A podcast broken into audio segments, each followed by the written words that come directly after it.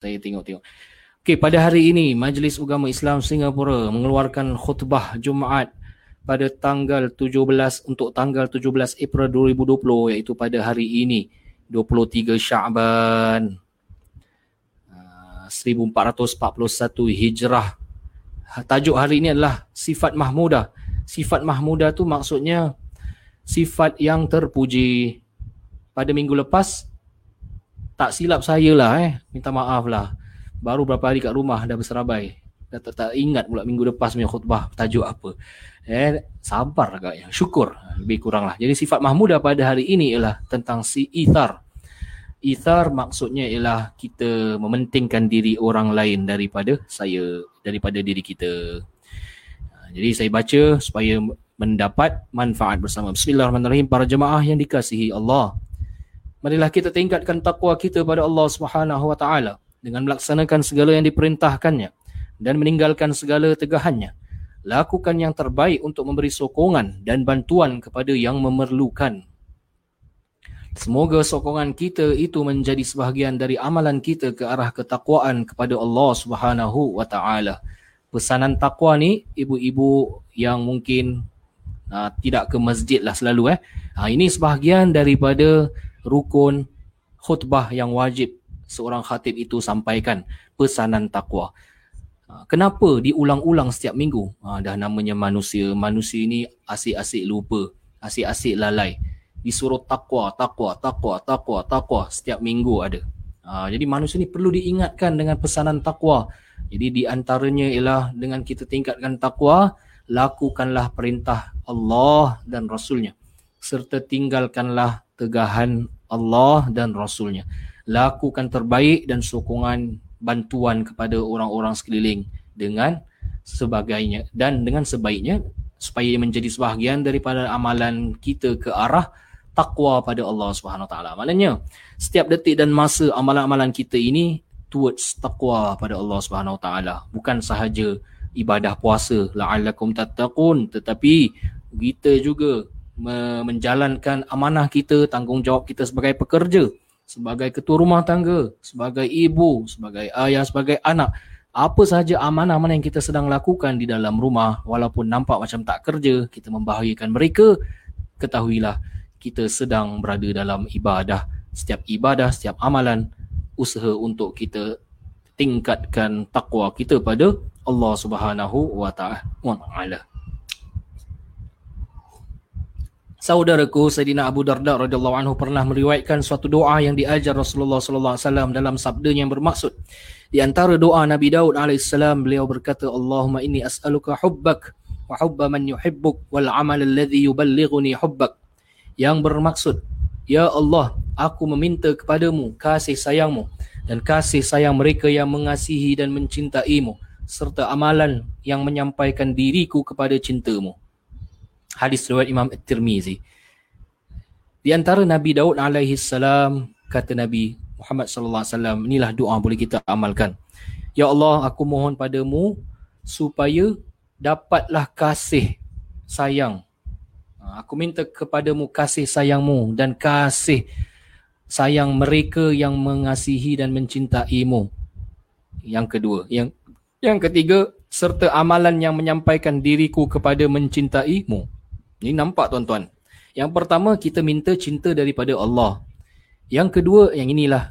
Yang kedua dan yang ketiga inilah jadi topik perbincangan kita. Kita mohon pada Allah supaya kita juga dapat cinta kepada hamba-hamba Allah yang cinta kepadamu. Ha, kalau dalam istilah Arab, kalau tuan-tuan, puan-puan kadang-kadang dengarlah pendakwah-pendakwah penceramah cakap muhibbin, muhibbin. Apa Ustaz muhibbin? Muhibbin tu kumpulan nasyid ke? Qasidah memang betul. Muhibbin tu di dalam bahasa Arab maksudnya orang-orang yang pencinta lah. Para pencinta. Ah, pencinta Allah Rasulnya. Macam itulah muhibbin.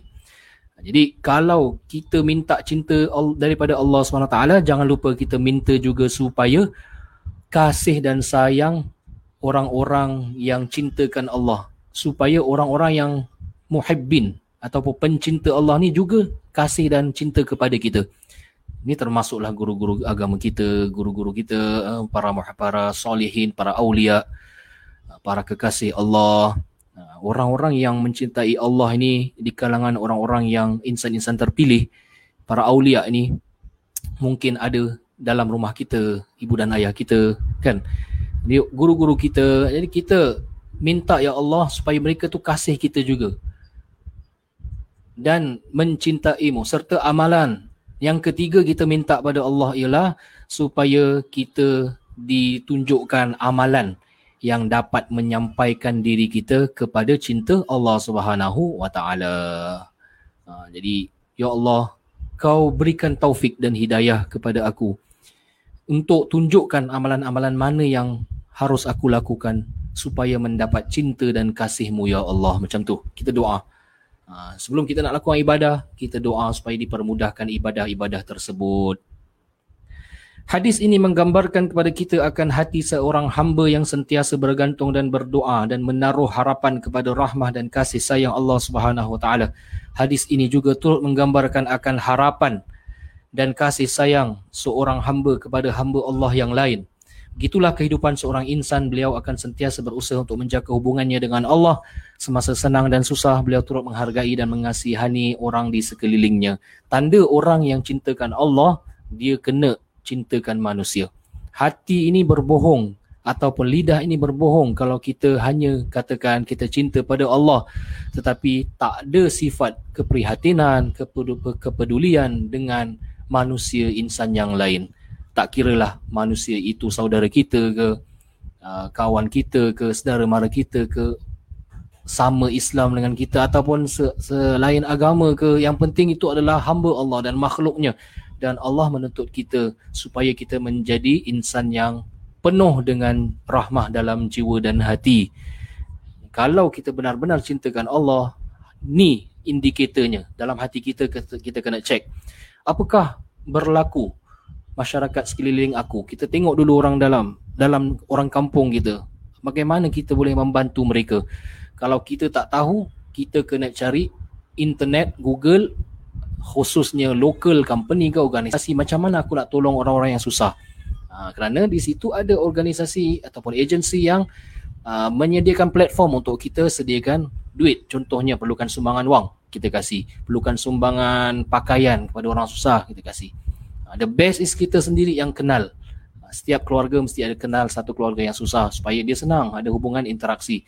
Dia sendiri pergi ke rumah dia ketuk pintu dia interaksi dan sebagainya. Ha, tapi bukan sekarang lah tuan-tuan. Sekarang tengah tak boleh ya sekarang tengah tak boleh. Ha, jadi untuk masa sekarang ni uh, kita our thoughts and prayers.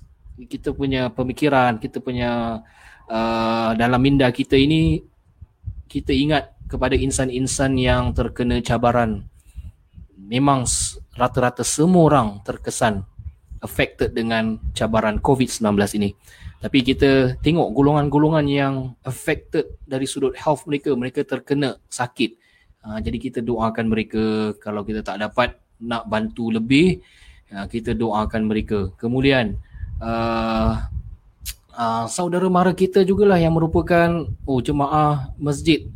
Uh, jemaah masjid iaitu Uh, kawan-kawan kita uh, our Bangla brothers kan our Bangla brothers uh, our Bangladeshi brothers yang di mana sekarang ini paling uh, menghadapi cabaran yang berat eh, kerana dormitory dormitory mereka itu banyak tersebarnya wabak lah ataupun penyakit ini. Jadi kita mohon ini semua ini mereka terkesan bagi mereka yang sakit uh, mereka ada keluarga di rumah kan affected menjejas mereka punya kesihatan emosi mereka terganggu, mental mereka terganggu. Apakah kita ada tak perasaan kita ingat, ada tak kita terfikir meletakkan ke, uh, kedudukan mereka kedudukan mereka itu di bahu kita. Kita cuba fikirkan. Uh, so kita kita kena bersifat bersifat rahmahlah dan uh, peduli terhadap orang-orang. Uh, jadi pada hari ini insya-Allah saya nak kongsikanlah di antara uh, di antara golongan yang mungkin kita boleh fikirkan khusus di Singapura lah eh. Kita punya thoughts ni uh, fikir kepada uh, para uh, pekerja Islam kita our Bangladeshi brothers yang affected. Hmm, mungkin sekarang ini kita mampu untuk berikan bantuan uh, dengan kata-kata semangat uh, kita doakan mereka. Mungkin kita buat video kita hantarkan kepada mereka uh, ni saya tunjukkan ada uh, rakan kita daripada masjid yang lain juga telah buat satu video khusus kepada kepada our Bangladeshi brothers yang mereka ini uh, selalu uh, bertolong eh gotong royong untuk masjid. Uh, jadi mereka ini juga uh, di kalangan orang yang aktif di dalam masjid lah kalau letak kita panggil sahaja uh, untuk Ramadan khususnya lah biasanya Ramadan eh, jadi mereka lah bertungkus lumus jadi pada hari ini uh, mari kita uh, ting- uh, kita tengoklah uh, tentang keadaan mereka uh, ni bukan nasihat lah ni keadaan mereka di, di video ni kongsikan oleh sahabat saya Ustaz Syahid eh আমি মোহাম্মদ সরার হোসেন সিঙ্গাপুরে যে কোম্পানিতে কর্মরত আছি কোম্পানির নাম like breeding material Singapore private limited আমি গত নয় বছর যাবৎ কর্মরত আছি। আমার নাম শহীদুল ইসলাম। সিঙ্গাপুরে লেন হোলি প্রাইভেট লিমিটেডে কর্মরত আছি তেরো বছর যাবৎ।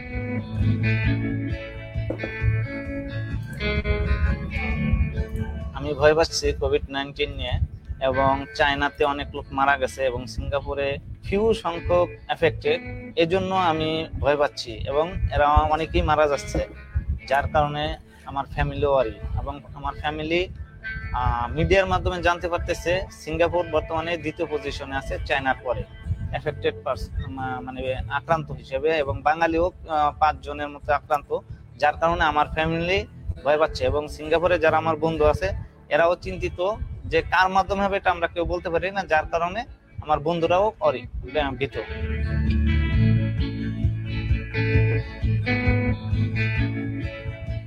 জি আমি ফেক নিউজ পেয়েছি বলতে কিছু সংখ্যক আমাদের বন্ধু বান্ধব সহকর্মী, তারা আমাদেরকে বলছে যে যদি কেউ এই বাংলাদেশি এই রোগে আক্রান্ত হয়, তাহলে তাকে কোম্পানি দেশে পাঠাই দেবে। এটা সম্পূর্ণ ভুল সংবাদ। জানি না তারা কীভাবে পেয়েছে।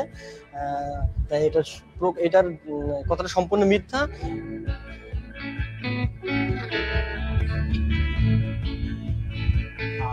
এখন আমি কাজ করতে ভয় পাচ্ছি না, কারণ আমার বন্ধু, সে আমাকে সুন্দরভাবে বুঝিয়ে দিয়েছে যে নিজেকে কীভাবে প্রোটেক্ট করতে হবে। এখন আমি এটা সম্বন্ধে জানতে পারছি এবং যদি আমার কোনো মানে অসুস্থতা বোধ করি, সাথে সাথে আমার ডাক্তারের কাছে যাইতে হবে।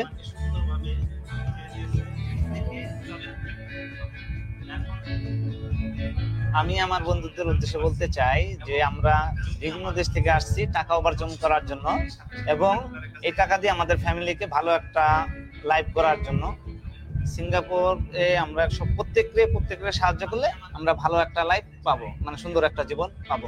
আমি সকলের উদ্দেশ্যে একটা কথাই বলব প্রতিদিন দুইবার করে তাপমাত্রা পরীক্ষা করবেন এবং এটা পরীক্ষা করার পরে হাত সবসময় হাত পরিষ্কার রাখবেন। কোনো কিছু কাজ শেষে বা কোথাও থেকে গেলেন হাত পরিষ্কার রাখবেন। হাত পরিষ্কার না করে চোখে মুখে হাত দিবেন না, হাত ডলাডলি করবেন না। আর সবসময় যদি দেখেন যে কেউ অসুস্থ অসুস্থ ব্যক্তি থেকে দূরে থাকার চেষ্টা করবেন।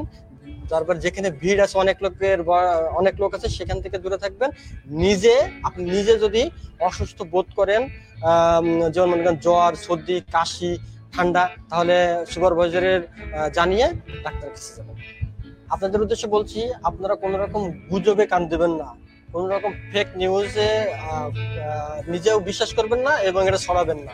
আপনারা যদি সঠিক তথ্য জানতে চান, তাহলে আপনারা go gov SG WhatsApp group এবং MOH dot gov dot SG এই দুইটা লিঙ্ক থেকে আপনারা সঠিক তথ্য জানতে পারবেন কোভিড নাইন্টিন সম্পর্কে।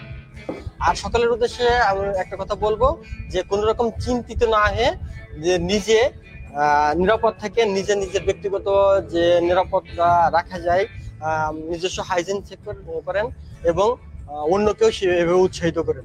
এটা করলে নিজে সেফ থাকবেন, আশেপাশে সবাই সেফ থাকবেন, সবাই নিরাপদ থাকবেন।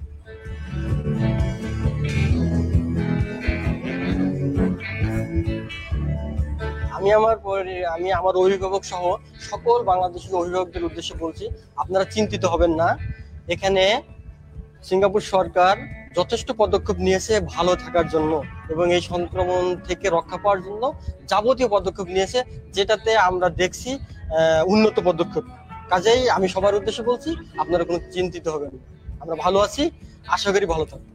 আমাদের সবার জন্য দোয়া করবেন।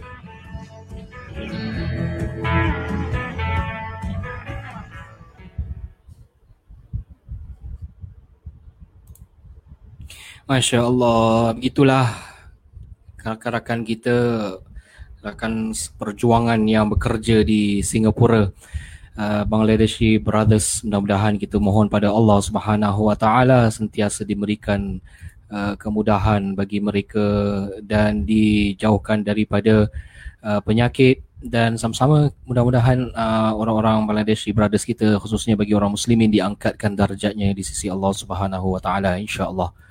Uh, baik uh, baik kita sambung khutbah kita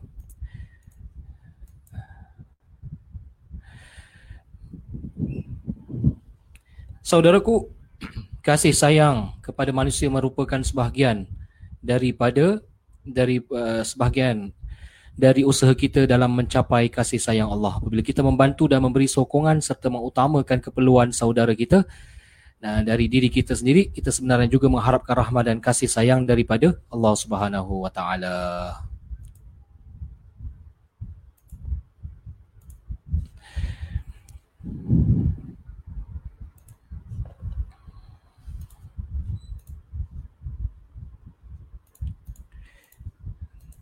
Jadi khutbah ini khutbah yang agak ringkas. Eh memang memang dia ring- diringkaskan uh, daripada daripada beberapa minggu lepas. Uh, baik uh, firman Allah Subhanahu wa taala di dalam surah Al-Hasyr menceritakan tentang bagaimana golongan Ansar yang dipuji oleh Allah Subhanahu wa taala dalam Al-Quran. Sifatnya apa?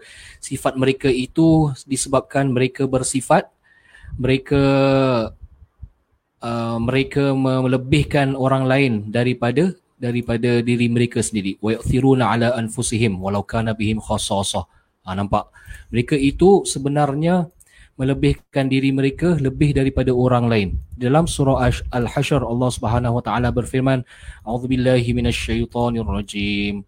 والذين تبوأوا الدار والإيمان من قبلهم يحبون من هاجر إليهم ولا يجدون في صدورهم حاجة مما أوتوا ويؤثرون على أنفسهم ولو كان بهم خصاصة ومن يوق شح نفسه فأولئك هم المفلحون صدق الله العظيم yang bermaksud dan orang-orang Ansar yang mendiami negeri Madinah serta beriman sebelum mereka mengasihi orang-orang berhijrah ke negeri mereka dan tidak pula dalam hati mereka perasaan berhajatkan apa yang telah diberi kepada orang-orang yang hijrah dan mereka juga mengutamakan orang-orang yang berhijrah itu lebih daripada diri mereka sendiri.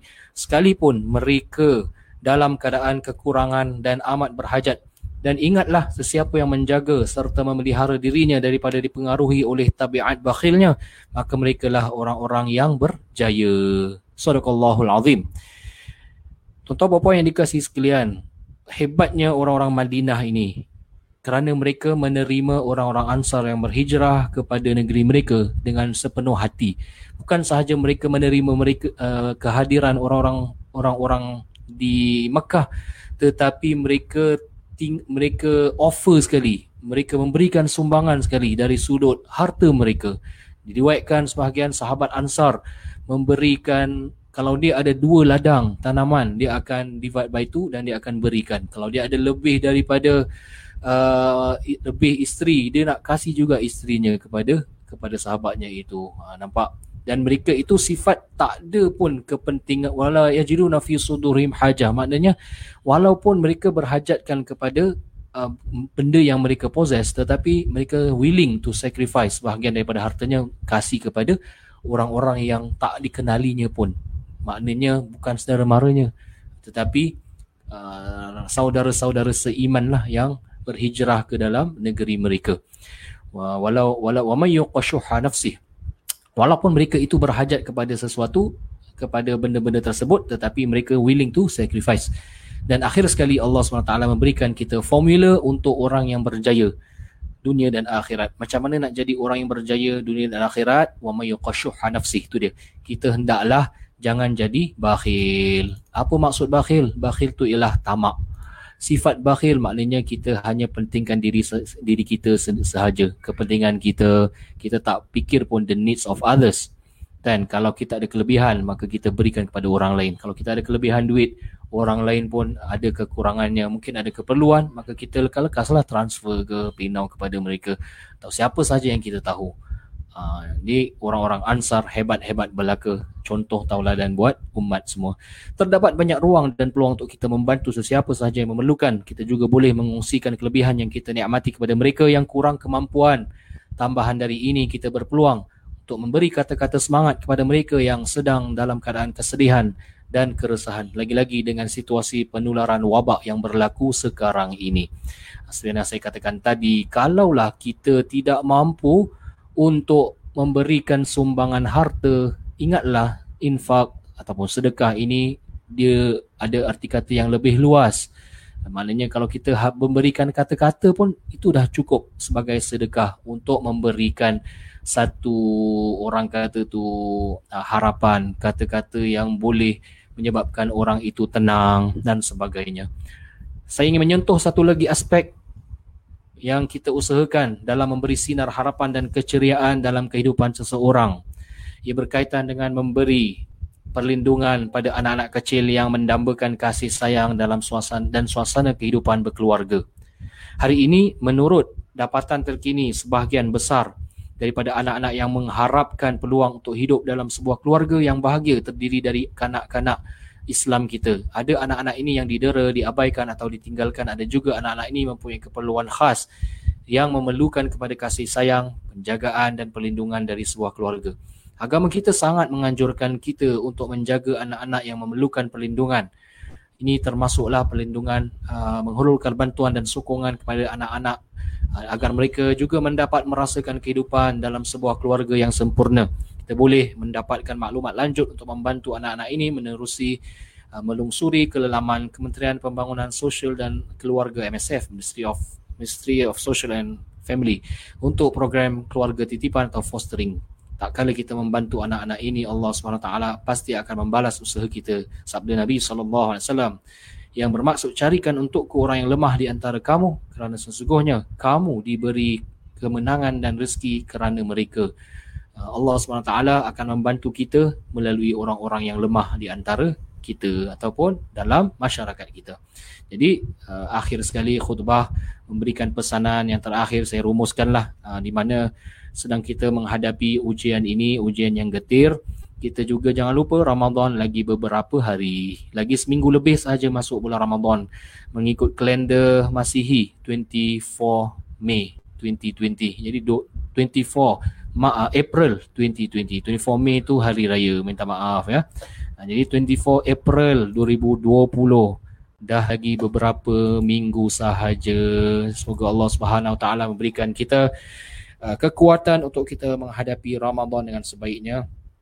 Uh, ikutlah ikutilah Facebook Masjid Al Istighfar kerana kita juga hari-hari ada program online untuk anda bermula daripada subuh duhanya, uh, maghribnya. Yang penting anda akan diberikan insya-Allah buklet Ramadan eh, di mana itu adalah uh, satu panduan lah untuk anda beribadah di rumah, tarawih dan sebagainya. Eh. Jadi hidupkan suasana masjid di dalam rumah anda.